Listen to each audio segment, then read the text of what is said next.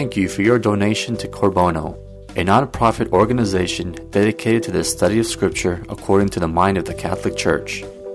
If you like this talk, we invite you to share our website, w w w dot corbono dot com, with others so that together we may participate in the evangelization of the third millennium. Our speaker, Najim Awad, lives in San Diego, California with his wife and seven children and has been studying and teaching Scripture since nineteen ninety-five. Najim believes the Catholic Church holds and teaches the fullness of truth, and with his tremendous zeal and insight, he is able to communicate that raw truth without sugarcoating the teachings of the Catholic Church. He also believes that our job is not to change the truth, but to communicate it clearly and directly to others. And now, here's Najee.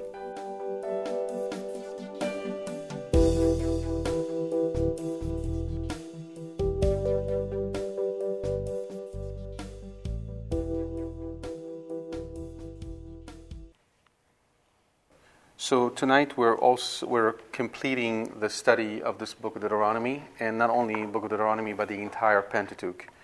We've been at it now for almost three, four years. I don't remember.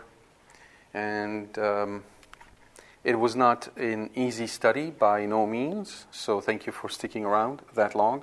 Many of you have been here for much longer. The uh, the study tonight is most appropriate for us because it um, covers chapter thirty-two and thirty-three of the book of Deuteronomy, which are the uh, poem that Moses spoke at the end of his life, as well as the blessing he gave the tribes of Israel. So we're going to go through that tonight and uh, obviously ask question. The question that we need to ask is, how does that apply to us today? Script, scripture has recorded all these texts for our benefit. Therefore, it isn't just a question of understanding our historical context, but always asking the question, how does it apply in our lives as well? Let's begin with the poem, therefore, in uh, um, chapter thirty-two. It is, I think it, it'd be good for us to first point out that the style of the poem is typical biblical poetry. Uh, and uh, biblical poetry differs from modern American poetry, and in fact Western poetry in general. Western poetry typically relies on um, rhymes, words that sound the same. But that's not the case of biblical poetry. Rhymes are not the most important element. They are structured differently. And the way they're structured is that they uh, they have what it's called conceptual rhymes or ideas, meaning that one idea echoes another. And that kind of um, echoing is far more common in Scripture than rhythmic poetry you will find. In general, the, the outline of that poem starts with what is called as a... Um, exordium, an exhortation that invites heaven and earth to pay attention to the beginning of the poem. And then there is a history of God's revelation with Israel, and that goes from verse four through eighteen. And then God's decisions, nineteen through forty-two, and the coda, which is a celebra- celebratory uh, finale of the poem in verse forty-three. So the the way these poems work is that it, they they have what it's called parallelism. So a, uh, a verse in that poem will be broken into what uh, scholars call a colon, C O L L O N, and uh, a verse may be made of one, I mean of two or three colons, so bicolon or tricolon. And they will be focusing either on synonymous notions or on Uh, antithetic notions or synthetic notions or parallels. So for instance, um, this is in verse one. Give ear, O heavens, let me speak. Let the earth hear the words I utter. The, first, the second colon is a repetition, if you will, a synonym of the first one. Not synonym in terms of, uh, uh, it's not in its sound, the way it sounds, but in, the way, in what it says. Right? So give ear, O heavens, let me speak. Let the earth hears the words I the, hear the words I utter, verse one. And you will find the same structure, for instance, in the Annunciation of Saint Gabriel to Our Lady. That same exact structure is found there. The Holy Spirit will come upon thee, and the power of God will overshadow thee. That is parallelism, poetic parallelism in, in the scriptures. And uh, the point of it obviously is to stress. Re- recall that in Hebrew there is no way of saying better. You can't say good, better, best. All that you can say is good, good, good. You stress it, and if you want to say it's the best, you say it three times, hence holy, holy, holy, right? So the fact that you stress something twice, right, you are insistent, right? You, you want to insist. And um, we do do that, for instance, when we speak. We don't do it exactly in that same structure, but we will say, I want you to listen to me now, be quiet. And that be quiet is a is not a is not a synonym, it's a synthetic. This is the other form we're going to see. It complements what you said. Right? So I'll give you these examples as well. So an anti, antith, antithetic, antithetic or antithetic, uh, this is a hard word to pronounce, example would be, our own hand has prevailed. None of this was wrought by the Lord. That's in verse twenty-seven. So saying one, saying uh, a thing positively, and then saying it negatively. We do that as well in our daily lives. When we might say, uh, let's say we baked a cake, and we might say, I made the cake, you didn't. Why am I repeating you didn't? If I made the cake, obviously you didn't. But it is our it's part of human nature to have that need to say one thing and repeat it, emphasize it in a variety of ways, right? If I'm repeating something twice, it's because it's really important to me, and I want you to, make, I want to make sure you got it. If I re, if I say one thing and say it's opposite, obviously there is conflict, right? I bought the tickets, you did not. I ate the candy, you did not, right?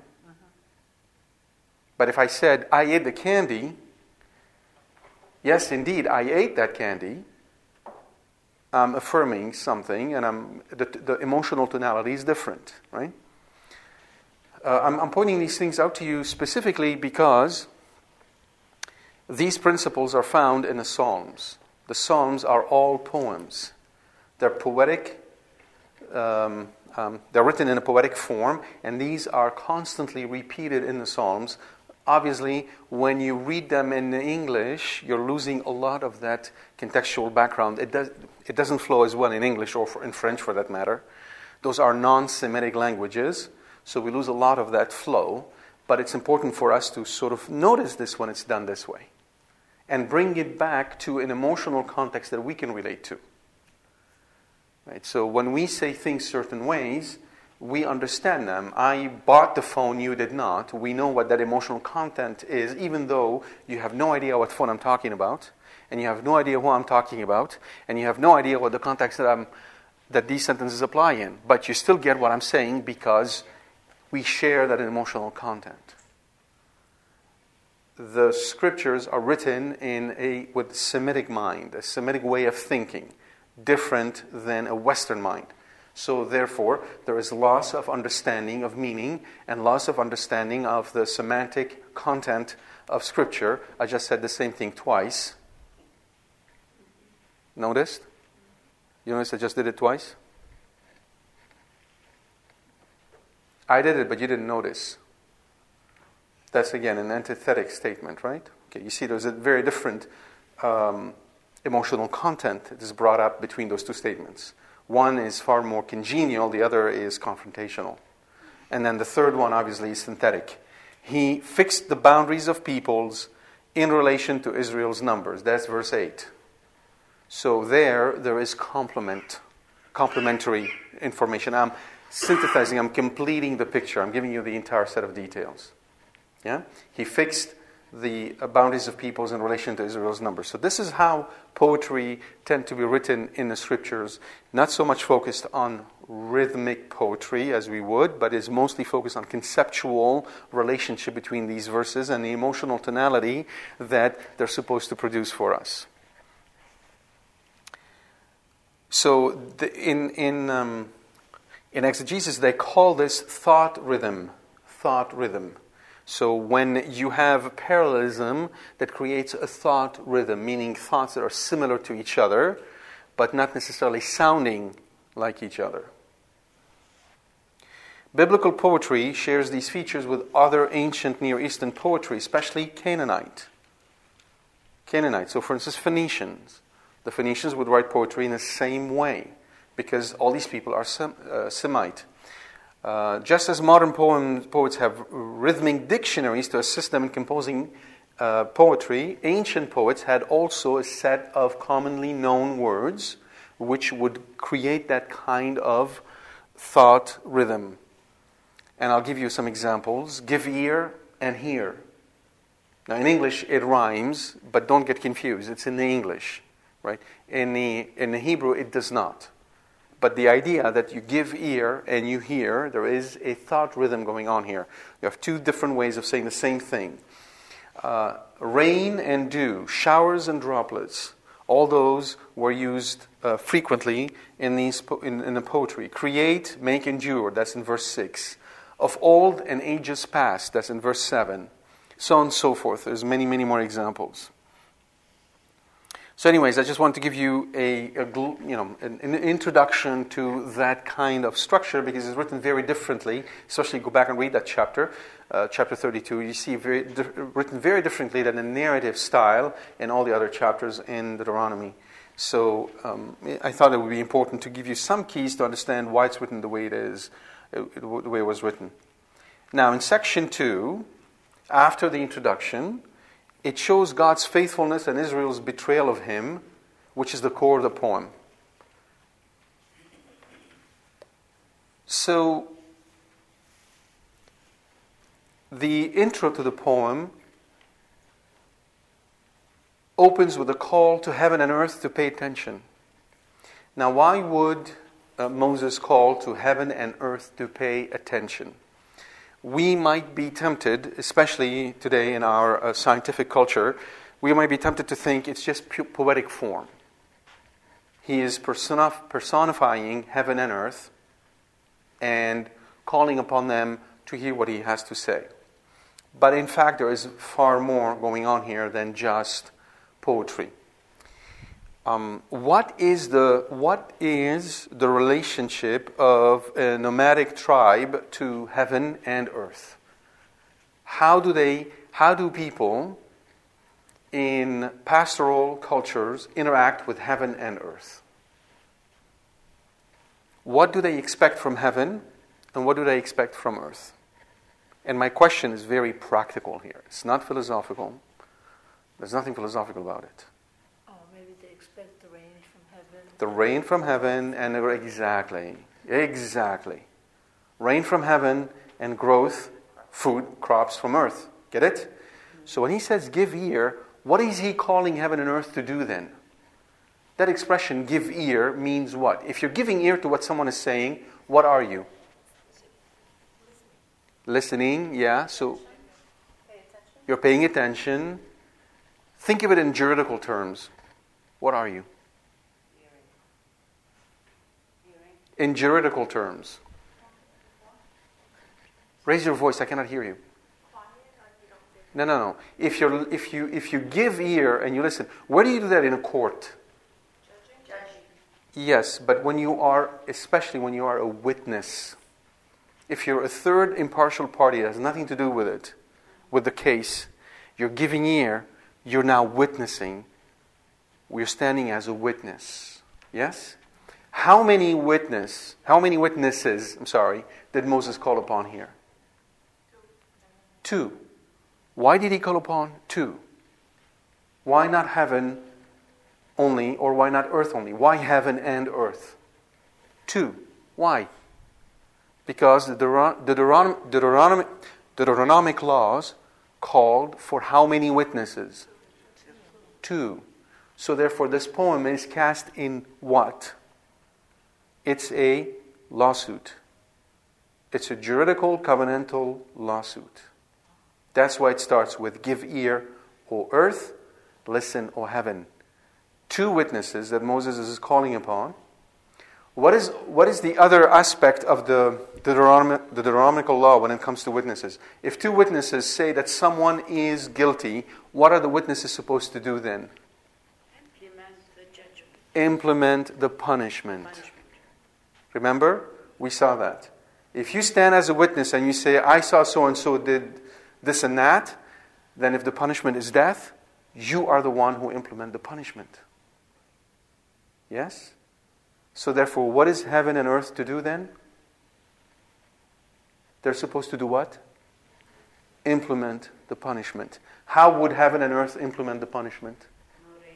No raindrop, no crops. You understand now? So this is not a cute little thing. Give ear, oh heavens, and listen, oh earth. Oh yeah, this is so... No, not at all. It's the exact opposite. Yeah? And the reason why we tend to be sidetracked is because our contextual understanding of the scriptures is always modern. I told you about the fact that there is an infiltration, a cultural infiltration from the world into our conscience. The way the world looks at things tend to redefine the way we look at things. So we're no longer biblically centered.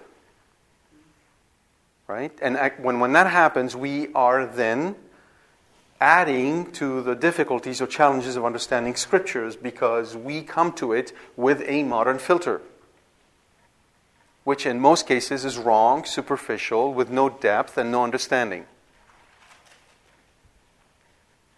So I'm pointing these things to you because it takes pondering to understand scriptures. This is why, if you notice, in these studies, we've never done a study where, where I ask you, so what did Scripture say to you today? There are quite a few Bible studies that go on like that, where people get together and they kind of want to have this sort of warm, fuzzy interaction with Scripture. Well, in principle, this is a wonderful thing to do. The problem is, if you don't have a proper grounding and do all this heavy lifting and go back to the meaning of the text and make sure that you reprogram your conscience to become biblical, you can go astray very quickly and very easily by doing these types of studies. So they're dangerous. You have to be very careful. Somebody invites you to some of those. Because they become, Scripture becomes the vehicle for expressing my concerns and my problems and my issues, instead of me becoming the vehicle of God speaking to me through Scripture. Very different. Yeah?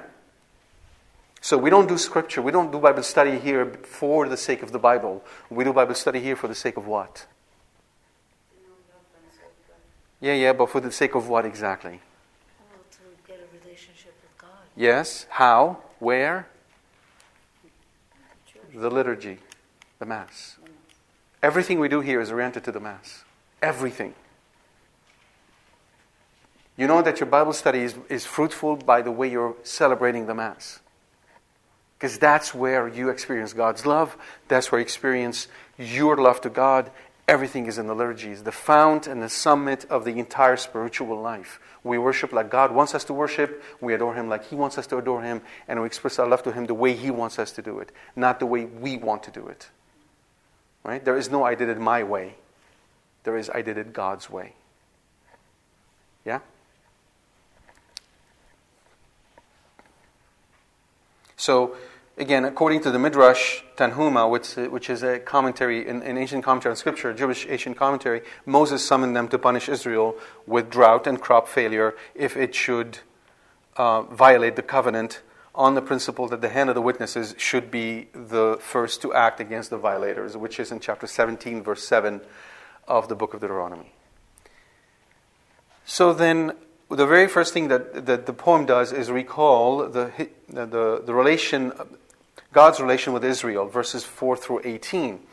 And that God is entirely just and faithful, while Israel is faithless, foolish, and ungrateful.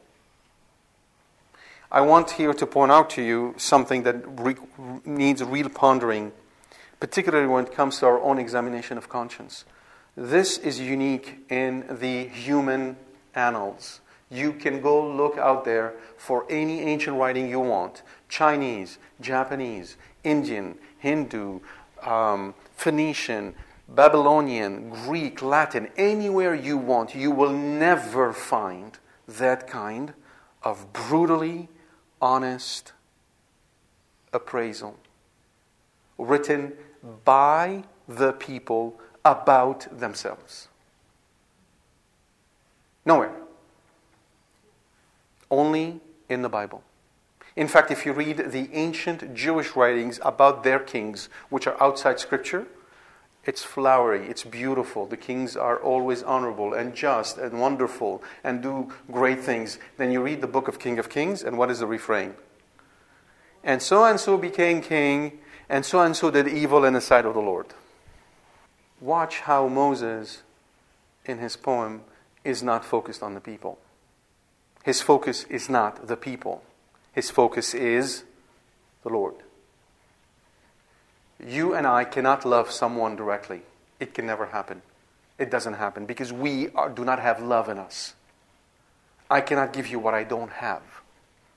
I can only love you indirectly through the Lord. I have to go to the source of love and then from there give you what I don't have. Just as if you ask me for water, right? I don't open my shirt and there's a faucet there, and I turn in and give you water. I don't have water, do I? What do I have to do? I have to go to a source of water and then bring you water.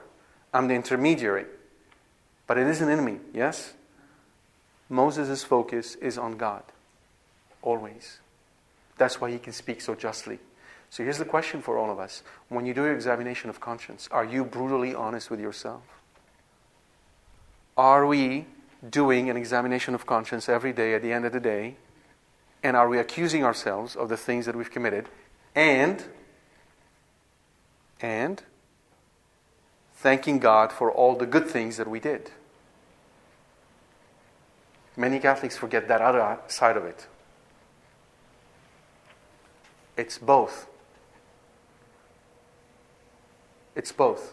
Do we spend our time thinking, oh, so-and-so did this to me, and so-and-so should this and then the other, and or do we say, where did I go wrong here? Even in a situation somebody wronged me, do I still ask that question? If I am not, then I am allowing my hard, my heart to harden. I'm allowing my heart to become hard as flint. Forgiveness is not in me. Therefore, God's love is not in me. In this season of Advent, particularly when we're waiting for the coming of Christ, that is a great time to reflect on those things, to go to confession. If you haven't been to confession in a long time, this is a great time to go to confession, to open ourselves to God's mercy, because we need it and it's not in us. And that poem reflects that so clearly. God is faithful, God is just, and we would say about ourselves, we're faithless, foolish, and ungrateful. We're faithless because we are all prone to anxiety. Anxiety is a form of faithlessness. Let me ask you this question. Suppose you have anxiety about money. And now suppose I take you and I transport you into a vault that has three billion dollars. And I say to you, it's all yours. Would you still have anxiety about money? No. Yes. Yes. Yes. Yes. That's interesting. Why would you still have anxiety about money? Because when, when humans they have money, they try always to keep it or make it make more. Yeah. So there's no way. All right, that's a very good point you're making. You have anxiety about what you would, about how you fructify your money. But my question was simpler. Let's say your anxiety was about making sure you have enough to eat, have enough money to eat. Now bring you into a vault that has three billion dollars. Are you still anxious about having enough money to eat for the rest of your life? No. I completely agree with you that you might still have anxiety about, okay, what do I do with this money? How do I make more money? Understood. But let's set that, let's set aside. I'm not talking about money as making money. I'm just talking about money providing you with the necessities of life.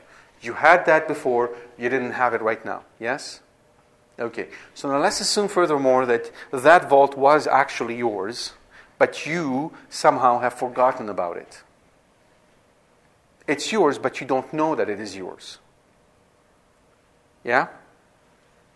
Let's assume further that um, somebody knows that it is yours, and he's watching you act anxiously when he knows you have that vault with three billion dollars. And then let's assume further that you don't ever go ask him for the key. How does this person feel about this whole situation? Okay. Now meditate on that, because that's how we treat God in all our anxieties. That's how we treat God. That's why we are, we have these moments of faithlessness, of foolishness, and of ungratefulness. Ungratefulness, right? We are unable to thank God for particularly the things that bugs us the most, the things that where God comes and interrupts our lives. God comes and gives us a hardship. God comes and asks us to do something we don't want to do. Those are the gifts that He gives us to make us grow in His love, and we become ungrateful. Why are you doing this to me? I don't deserve that. And we focus on ourselves, and we don't see the gift that is hidden in the problem that we're facing. Why? Because we don't trust God enough to know that He will see us through, and then we will rejoice with Him. Now, I'm not saying any of this to pile guilt on your shoulders. That's not what I'm trying to do. That is not the point. The point is to stir all our hearts to be more attentive to God's love and His presence in our lives. And the way we read this poem is through these lenses. That God is present, that He's faithful and He's just, and He's always here. And He is mostly here when He does not seem to answer. Next year we'll be doing a study on Saint Luke. We're spending quite a bit of time on that mystery of fi- the finding of the temple, which is so complicated and so fraught with dangers and ways of misunderstanding it or misreading it. But Our Lady was looking for Him for three days. He knew she was looking for Him three days. And He was completely silent. There's a reason for that.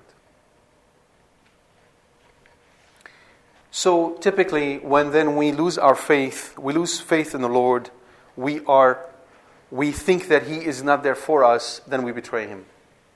This language is marital. This is a marital language. It's a relationship between God, who is the, the groom, and Israel, who is the bride. And from a marital angle, if you are married, the same thing happens in marriages.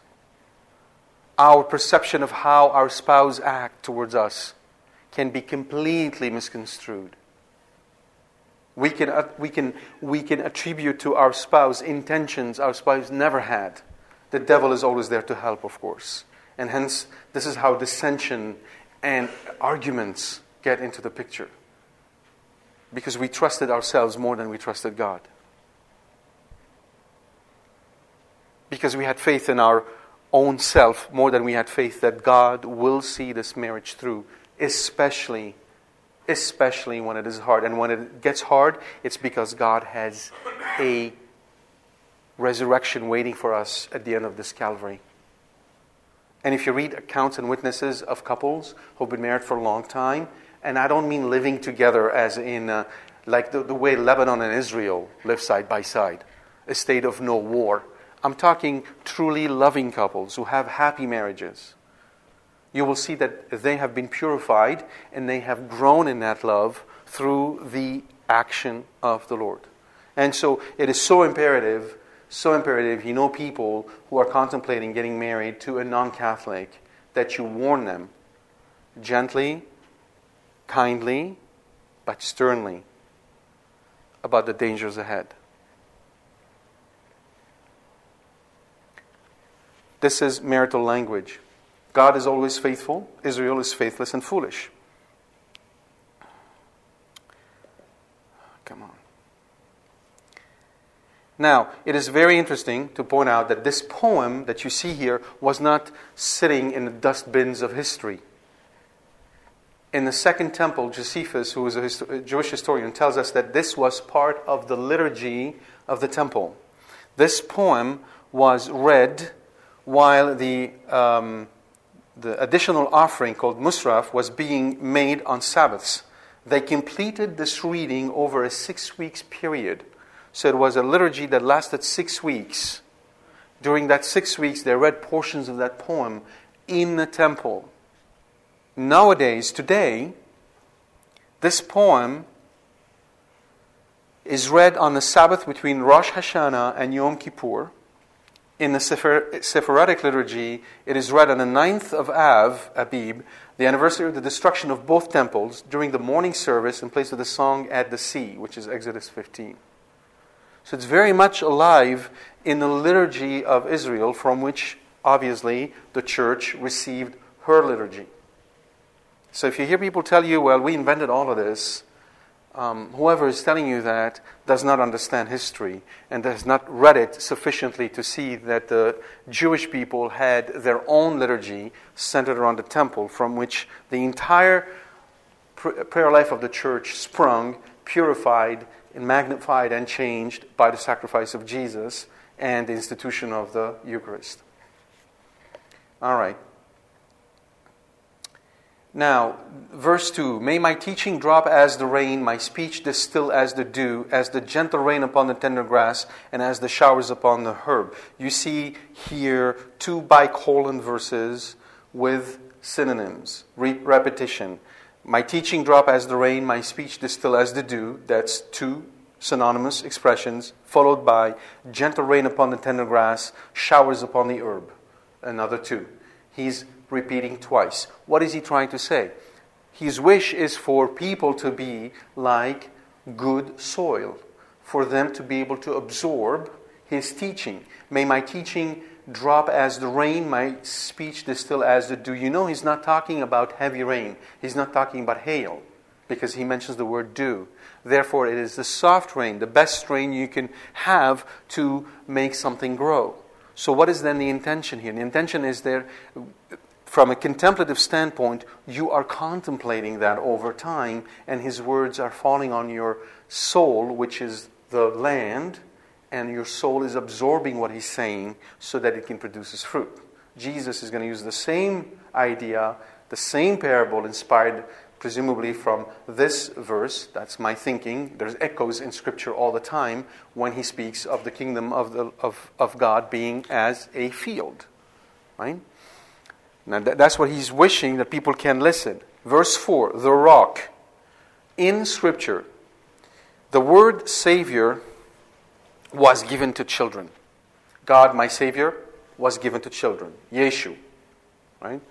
Today, people wonder out loud sometimes, why is it that some tradition, like for instance the Mexicans, give the name Ye- uh, uh, Jesus to their children?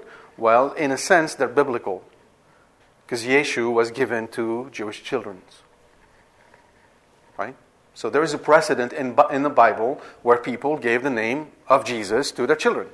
Yeah? The name of David was given as well. Abraham, Moses, all these names were given to children. What was the one title of God that no one gave to their children? The Rock. No one was called the Rock except Abraham. But other than Abraham, nobody. Nobody other than God. Read the Psalms. It's repeated over and over and over and over again. My Lord, my God, my rock, my salvation. Right? My rock. Now that rock, that notion of rock, is very rich in in um, the Jewish folklore and legends. So for instance, in our legends, they would tell you that the rock on which um, Abraham sacrificed Isaac was actually the primordial rock, the first piece of land that emerged from the waters. That notion of a rock as the thing that will not fail you under your feet, that is solid, that is faithful, that is always there, that defends you, compared to the water, which is treacherous, in which you can drown, which contains monsters you cannot even see, has therefore established this notion that the land represents Israel and the sea represents the Gentiles. But the rock, always God. Therefore, when Matthew chapter sixteen, Jesus tells Peter, you are the rock. Now, he rocked his disciples.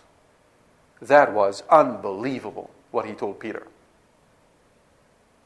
And I would have more to say about that if I were to do the study of Matthew, but I'm not right now. Just point out to you that this is the kind of intertestamental, intertestamental echo you have in the Scripture. So somebody comes to you and says, oh, no, no, no, no. Jesus is telling Peter, you're just this small pebble, because he uses the feminine in the Greek. It's somebody who doesn't understand the proper context of Scripture. It's as simple as that. It'd be, you know, it'd be more, there'd be more to say about that. But the rock, his work is perfect. God of faithfulness and without iniquity, just and right is he. that would be a wonderful verse to repeat every day, especially if you're going through a tribulation, through difficulty. The rock, his work is perfect. You are his work. You are perfect. Jesus commanded us, be perfect. Why? Because you are the work of God. Each one of you is the work of his hands. God does not create garbage. This perfection is not visible. Because in our Western mentality, we want what? Production. We want productivity. We want efficiency. We want success. We want to be able to achieve our goals, hit our, our targets. That's not how God thinks. That's not how it works. Just as the poetry is different, God's whole economy of salvation is completely different. His perfection is done with rain falling down gently in an invisible way. He transforms you day by day, even when you're not even aware that he's transforming you. He's at work in your heart to lead you to perfection. That is so important for us to always remember. God, his work is perfect. For all his ways are just. Anytime we're tempted to think that what is happening to us is unjust, is not right, remember this. All, all his ways, all of them, even the ones that might shock us or surprise us or make us say, I don't understand. All his ways are just. A God of faithfulness and without iniquity, just and right is he. And this is coming out of the lips of a man who the Lord told him, because you hit that rock twice, you will not enter the Holy Land. This is not coming out of a man who to whom God gave a Cadillac and first-class service and a, a tent with air conditioning in the desert. Yeah? So I don't think anyone has anything on Moses. But that's what he proclaims. Without iniquity, just and right is he. Repeat that. You must be absolutely grounded in that truth, so that you could understand all the events of your lives in the light of that truth, not the other way around. No matter what happens to you, God is just, without iniquity. All his ways are good, and you are the work of his hands. You are being perfected. Now in verse, verse eight and nine, there is a really interesting conversation and discussion. I don't have time to go through it into all the details. But what is very interesting is that God's benefactions to Israel, God's attention to Israel, began when he divided the human race into separate nations and chose Israel as his own. That goes all the way back to Babel. Tower of Babel we've studied in Genesis. And the reason why God chose Israel wasn't uh, because he just did it randomly. It is because Israel was, according to the lineage from Adam, all the way down the firstborn. You can go from Jacob back to um, back to Isaac, to Abraham, and then when you go up that lineage, you will hit Eber, who is the father of all the Hebrews, and you continue going all the way up to um, uh, Enoch, and then from Enoch you'll go all the way up to Adam, and we'll study that kind of genealogy in the in, a, in the Gospel of Saint Luke. And this is the lineage of the firstborn. This is why he chose Israel. Now, the interesting thing about this, this uh, passage is that when God was allotting nations, essentially what God did, he created nations and he allotted each one of them to divine beings, to essentially angels. And then from that paragraph here, we have that notion or that, that idea that is present in Catholic thought that the number of the elect is not one hundred forty-four thousand, as the Jehovah Witnesses like to think. The number of the elect is equal to the number of fallen angels. Fallen angels. When God, when Jesus says, in my, in my Father's house there are many mansions, those are the mansions of the fallen angels. And the reason why it is so, it is because God's work will always be perfect. Hence, when that number is attained, it is the perfection of creation as it was intended from the very beginning. Right? And by the way, in Catholic thinking and traditions, there are m- many more angels than there are human beings. Their numbers are myriads and myriads. Myriad is millions of millions. right? Many, many, many, many, many angels. So that's all I say about this particular um, p- passage. Uh, let's move on. Verse ten, he found him in a desert land, he's speaking of Israel, and in a howling waste of the wilderness. He encircled him, he cared for him, he kept him as the apple of his eye. He's speaking about God finding Israel in a desert land. Now this obviously trips commentators because God did not find Israel in a desert land. First of all, Abraham was in Turkey when God came to him and spoke to him, and he followed all the way, the whole path. Well, Israel was where? In Goshen, in Egypt, and that's certainly not desert land. It's a fertile uh, piece of land by the Nile. So why does it say that, why does Moses say that he found it in, in the desert land? That is actually uh, found also in the, in the prophet Hosea, for instance, who refers to God's finding Israel in the desert, and likewise in Ezekiel. So the prophets keyed on that image, that Israel was in a desert. Now, there are two explanations to this. Number one, the personal explanation is that obviously the whole Exodus began when what? When God found Moses. Right? That's the beginning of the Exodus. So he found him in a desert land, and Moses was living in the wilderness. And in the howling waste of the wilderness, he encircled him, he cared for him, he kept him as the apple of his eye. He's, he's talking about himself to begin with. And he's projecting that out to all of Israel. It's a very personal uh, poem. It's not impersonal. Moses is involved in this. And what he's saying is that he, just as God found him, encircled him, and kept him as the apple of his eye, so he did to all of Israel. Right? So then again, if you find yourself in a, in, in, in a desolate place, if you find yourself alone, that passage here, he found him in a desert land. God found him. God went and sought Moses. Not Moses found God. Saint John, beloved, this is love, that God loved us first. God came to us with love, not us going to God, which is so encouraging, because many times we're incapable of going to God. We are under such weight, we have su- such a burden on our shoulders that it prevents us from going to God. And we convince ourselves that if unless we do the steps, nothing's happening.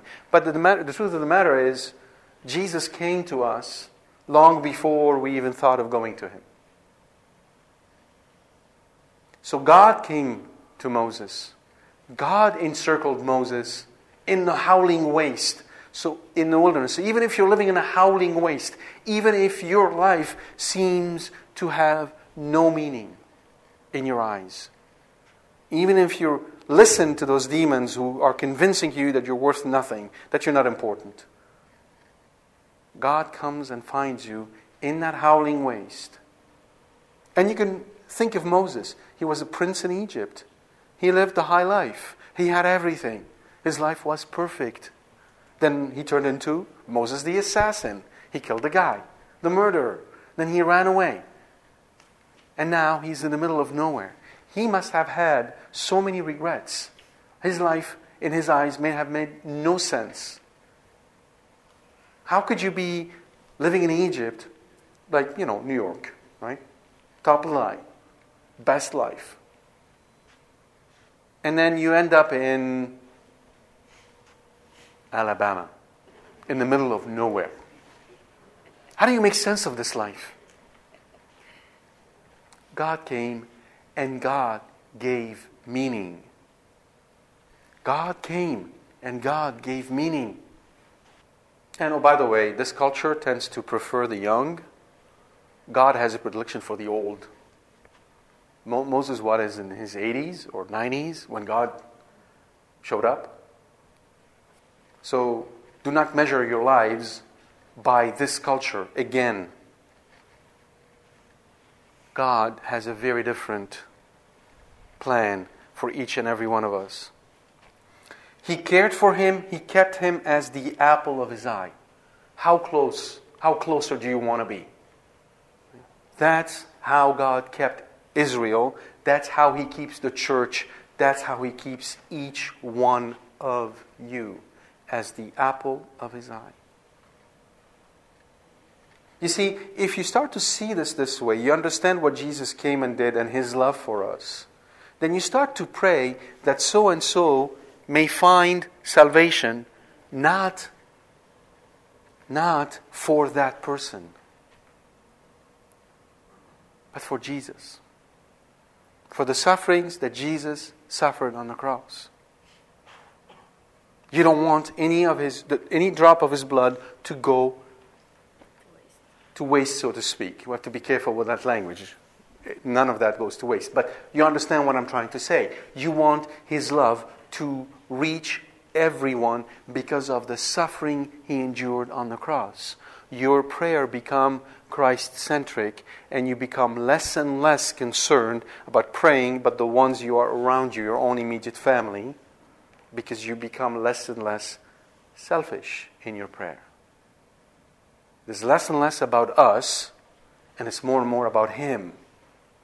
And He loves your family and the neighbor's family and the people across the street and the people you don't know and those who are in gangs and those who are lost just the same.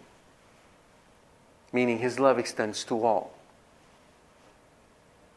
He doesn't keep it only to some. So you want His love to reach everyone, but now your prayer changes. It isn't, Father, may so-and-so receive the faith because I really want him to be with me in heaven. Not a bad prayer, don't get me wrong. But the better prayer is, may so-and-so be saved so that your Son be glorified. For the glory of your Son. This is the message of Saint Paul. For the glory of God. Saint Paul, Jesus. Right? And the better way you pray is to Our Lady. Because every time you say Mary, she says Jesus. Every time you say Mary, she says Jesus. And her prayer will never be refused. So pray for her intentions. Because they're always the best. All right. Verse twelve. The Lord alone did lead him, and there was no foreign God with him. The point here is that God is the only one who led Israel. God is the only one who led Israel across the, the wilderness. So what is Israel's business with anybody else? Notice this language, again, is very much a marital language. A marital language. If... if You cannot allow a third person to enter between... You should never allow a third person to enter between a husband and a wife, ever. I know now these days with social media, you have you you might receive some emails coming from people you knew long ago who are inquiring about you. And if long ago you had some sentimental or emotional or relationship with these people, the right thing to do is to talk to your spouse. So you can dispel this lie. There's nothing in your life to regret. God wants you here, right now. So be careful with this. The reason I'm mentioning it is because in the state of New York, the Facebook has been mentioned as, as, as the cause of divorce in a third of in a third of cases of divorces, because, you know, there is difficulty in a couple, suddenly the high school hubby contact one of the two spouses, and they start having these sort of a relationship that excludes the other spouse, and that leads to divorce. Faithfulness requires constant attention, constant sacrifice, constant love on our part, because God did it for us first. Now, in verse nineteen through forty-two, God resolves to punish Israel by withdrawing His protection and exposing it to war and natural disasters. That's in verses twenty-one through twenty-five. He would obliterate Israel entirely were it not that the triumphant enemy would misinterpret its success as a sign of its own power. This is so important because the whole pedagogy of God is in those verses. So, if someone is unfaithful to God, God being just, God will give that person to the exact same thing this person is going for. So if somebody wants money, God will give this person money. A lot of it. Weird, isn't it? Why would He do that? Punishment. You see? Punishment. This guy is obsessed by money. He wants to make money. All he wants to do is money. He doesn't go to church. He wants to make money. So God lets him make money. A lot of it. What do you think this guy is going to think? I did it. Yeah? You see the wrath of God at work here? It's terrible. It's not what we think it is. It's not what we think it is. Because in our conception, life on earth is eternity, and eternity is one day. Or maybe half a day. Or an hour, because this is how long we can stand to be in front of God and worship Him. Because we think of eternity as, you know, we're like statues stuck on some pedestal. Our hands are folded, our head is kind of tilted, and we are saying hallelujah for eternity. Who wants to do that? So maybe we do it in an hour and we're done. But life here, that's eternity. Well, God gives us exactly what we want. You understand? Yeah. You have this other person who wants to make money, wants to make money, and he doesn't. And he fails, and he fails again, and fails, fails, and fails, and fails. Well, that's a person who's probably beloved by God. Because God is protecting him against that temptation. See how it's completely upside down? Yeah. That's why in the teaching of the Catholic Church, God has a predilection towards the poor. God has a predilection towards the poor. For this reason. So here you can see it. What does he do? He, he withdraws himself, right? He pulls away. And when he pulls away, Israel says, okay, I don't need God. I'm going to do it myself. I'm going to do everything myself. Okay, God pulls away. And now Israel is left on its own. And if it if it perseveres, it continues running after these other gods, then the Lord will take it all the way to destruction. But He will not completely destroy Israel, because if He does, then the other nations would think, because their their own power, they did it. And that would be a punishment of the other nations. But God loves all, and He wants to bring all to Him. You understand? So that's the pedagogy at work in the Scriptures. And today, it's exactly the same. God rules all nations. Um, those of you who went to the Latin Mass next Sunday, it was the reading. The reading was on John the Baptist, right? And in that reading, John tells those who came to him, right? How does he receive them? By the way, notice the public relation that John has. Saint John, you brood of vipers. Excellent public relations, right? You brood of vipers. Okay. And what does he say at the end? And, and the chaff he will burn with unquenchable fire. Notice the language. Not the chaff by their own works will burn themselves by unquenchable fire. Yeah? And the chaff he will burn with an unquenchable fire. He provides that fire. Yeah? So therefore, John's point and assertion is, everything is under the dominion of God. There is no escape. He's the one who raises to heaven. He's the one who brings down to hell. And Moses here is saying the exact same thing. He's the one who blesses Israel with everything they need, and he's the one who brings on calamity, because this is what they deserve. So verses twenty-two through thirty describe a justified reversal of the benefactions God had conferred on Israel. Famine and other disasters undo the blessing conferred in verses ten to fourteen. God nearly destroys Israel, which He has created, in verse six. And He sells and gives up Israel, verse thirty, after having taken possession of it, verse nine. So God, the Creator, can do what He wills and what He wishes with His creation. This is another one of those things that we need to really spend time meditating on. The entire teaching of Saint Thomas Aquinas can be summarized in this one word, creatorhood. That we are creatures. And this is something we rebel against all the time. We don't want to accept we're just a creature. Therefore, our freedom is limited. Yeah, we have free will, but it's not unlimited. Our lifespan is limited. Our talents are limited. Everything has been constrained by God. We don't want to accept that. Watch the culture. You can do whatever you want. Believe in yourself. Do this and then the other, and all that nonsense. We are creatures. We're like a pot. The pot doesn't tell the potter how to create it because it didn't exist to tell the potter how to create it. It's a problem of logic. We are creatures. God is the creator. He's the one who wills to do what he wants with us. Hence, it was so important for Scripture to reaffirm and reassert over and over again that God is good, that God is merciful, that God wants our salvation, that God wants our perfection. Because God could have been a, th- a tyrant, conceivably, although logically it would not stand the test. But we could think of God as being a tyrant, therefore we would not trust Him. That's why Scripture reasserts over and over again, no, you can trust God because whatever He does with you is way more than you would ever deserve. Even if you would be absolutely perfect, what God is going to give you is way more, way more than you would ever, ever, ever deserve. Right? This is why Moses is re, re, um, reminding them of this. Now, verse thirty-five. This is quoted by Saint Paul.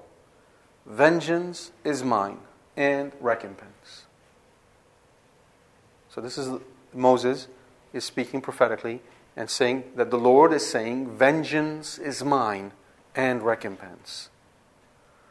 For the time when their foot shall slip, for the day of their calamity is at hand, and their doom comes swiftly. For the Lord will vindicate his people and have compassion on his servants when he sees that their power is gone and there is none remaining bond or free. So notice, God will act in your life to the degree that you are powerless. Another one of those paradoxes. The Catholic faith is all about paradoxes. Hmm? Virgin Mother. Right? God in the Eucharist. Yeah? God, man. A priest and a sacrifice. You see all these paradoxes, all these joined together? Where's another one of those?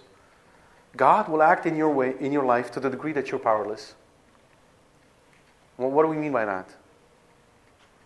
What we mean is that when you start to recognize your own inability to do anything on your own, then you're truly giving glory to God. And you're becoming protected from the hubris of vanity and pride and all these sinful and vicious attitudes that take us away from Him. To the degree that we're willing to let go and becoming truly powerless, to that degree God can act in our life. How do we know that? Saint Paul, right? Saint Paul had a problem. We don't know what it is. And he prayed, and he prayed, and he prayed, and he prayed for God to take it away. And God said, oh, no, I won't. Right? I will not take it away. But he gave him the grace to carry it forward, and he glorified God in his weakness, whatever it was. Do you understand? So again, we have that upside down. We think if we are psychologically healthy, if our life is all organized and in order, if everything in life is going the right way, if interiorly we're happy, we're feeling happy, then God must be with us. Well, that might be the case, but in many, many situations, the exact opposite. Interiorly, we may be in a dark place. We may have no sense of God's presence. We, Mother Teresa, right? All these years, never having a sense of God's presence in her life. But look what he did through her, precisely because she didn't have that. So, one more time, if you're feeling powerless, if you think, oh, the world is way too big for me, all these things I cannot do, I cannot do any of that. Well, yeah, that's wonderful. Praise be to God. You're realizing you're a creature. That's very good. Now, if you can build on that, your prayer can be very powerful. And then he ends this with the celebration of God's deliverance of Israel. And again, so you notice he starts with celebration, with God's, with, with exalting God, and he ends with, I mean, he, he he calls upon heaven and earth, and then he then goes on and reminds people of the fact that God is just, praising the Lord, and he ends with a prayer of exaltation. So our prayer should always be. We should always start with a prayer of thanksgiving for today, and we should always end with a prayer of thanksgiving. Thanking the Lord that He heard our prayer. Thanking the Lord that we were able to pray. Thanking the Lord that we were able to sit in front of Him and bring our petition to Him. Our concerns. Thank Him. And to say, I have faith in you. Right? This is so important in the way we approach God and we treat Him. No different than if you were to go visit your mother. or your father. If you go visit your parents and all you do is sit down and heap criticism on them, what kind of visit is that? But if you go visit your parents and you thank them, you start by saying, Mom, Dad, thank you for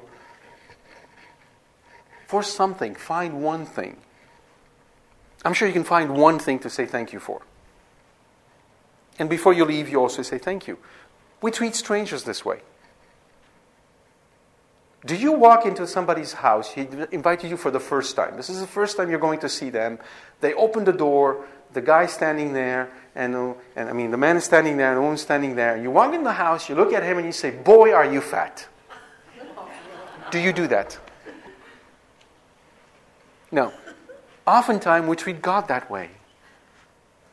Get on our knees, in the name of the Father, Son, Holy Spirit, amen. Okay, Lord, this is what I want. This, and this, and that, and the other, and this. I'm praying for this, and that, and this, and that. Okay, thank you, Lord. Bye. Gone. We don't even treat Santa Claus this way. At least when we start a letter to Santa, we say, Dear Santa Claus, I've been a good boy. This is what I've done. Please give me those things. At least we treat him with some level of respect. But with God, forget it. It just goes out of the window. All right. Now, I'm just going to give you a brief overview of the next chapter before we close. I may do a separate um, lecture, and I'll have this recorded on the website. I won't be able to do it here on chapter thirty-two, but I'm going to give you a brief overview tonight. Um, in the next chapter, Moses is closing his testament, and he does it by giving blessing. He's blessing the twelve tribes. The structure of the blessing is different than what you would see, for instance, in the case of Jacob at the end of Genesis. In the case of Jacob, Jacob started with his firstborn, Reuben, and went down the list. Right? By firstborn to the youngest. In the case of Moses, he's more geographically structured. Right? The, he starts with Reuben because this is where he starts with, uh, let me see. Yeah, Reuben, I was correct. He starts with Reuben because by the time the Israelites are about to enter the Jordan, the tribe of Reuben had settled in that area. So that was Reuben's territory. So the entire structure of that blessing is geographical. He goes to the whole series of blessings in a geographical fashion. The really interesting thing is that Moses does not derogate, does not move away from the blessing that Jacob gave. So one example I can give you is that in these blessings you will not find the tribe of uh, uh, Simeon. Simeon is not mentioned. If you go back to the ble- to the testament of Jacob at the end of the book of Genesis, you will see that if, in fact there is a curse put on Simeon that his tribe may not continue to exist. And in here, the blessing is not even mentioned. And in fact, the tribe of Simeon will be completely absorbed by the tribe of Judah. Right? Uh, likewise, the blessing of, instead of blessing Manasseh and Issachar, which are the two children of Joseph, the blessing is given directly to Joseph. Even though there is no tribe of Joseph, there are two tribes of his sons. I'm talking about Joseph, you know, the guy who went to Egypt and all that. Yeah, the dreams, et cetera. Yeah. Um, and so that also mimics the same exact structure that you would find in the book of Genesis. So when you read these blessings, you will see that it follows the same thing. One more comment I'll make right now is that the blessing given to Dan, again, is very interesting because it mentions that Dan is like a lion's whelp, but there's no blessing. Right?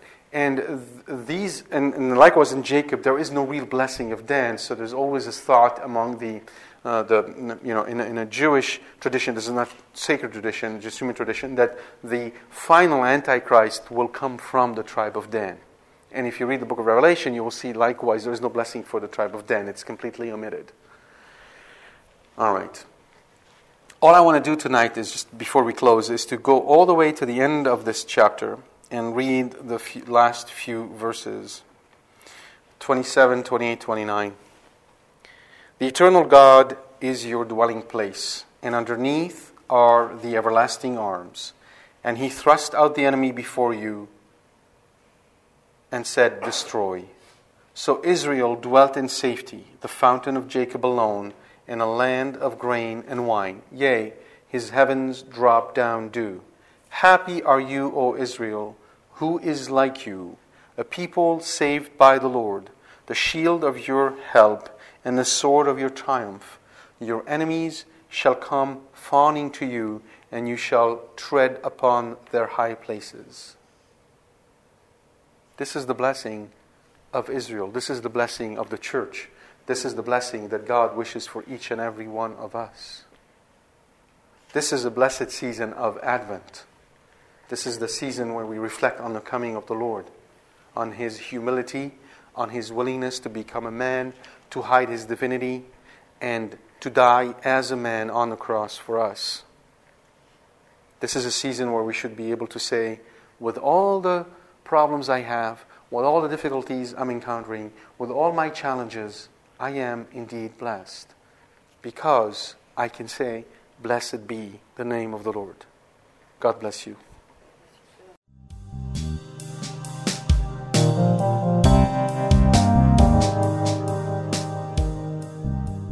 We hope you've enjoyed this talk from Corbono. For more information about this and other talks, please visit our website at w w w dot corbono dot com. Thank you, and God bless you.